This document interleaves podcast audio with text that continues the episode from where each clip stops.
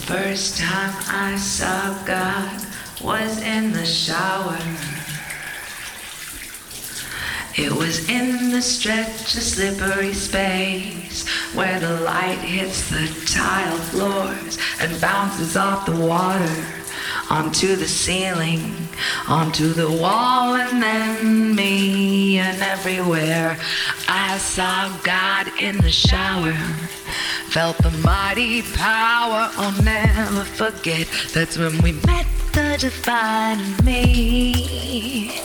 Naked and getting clean. What a feeling, it was freeing in the shower. In the shower. Yeah, I saw God in the shower.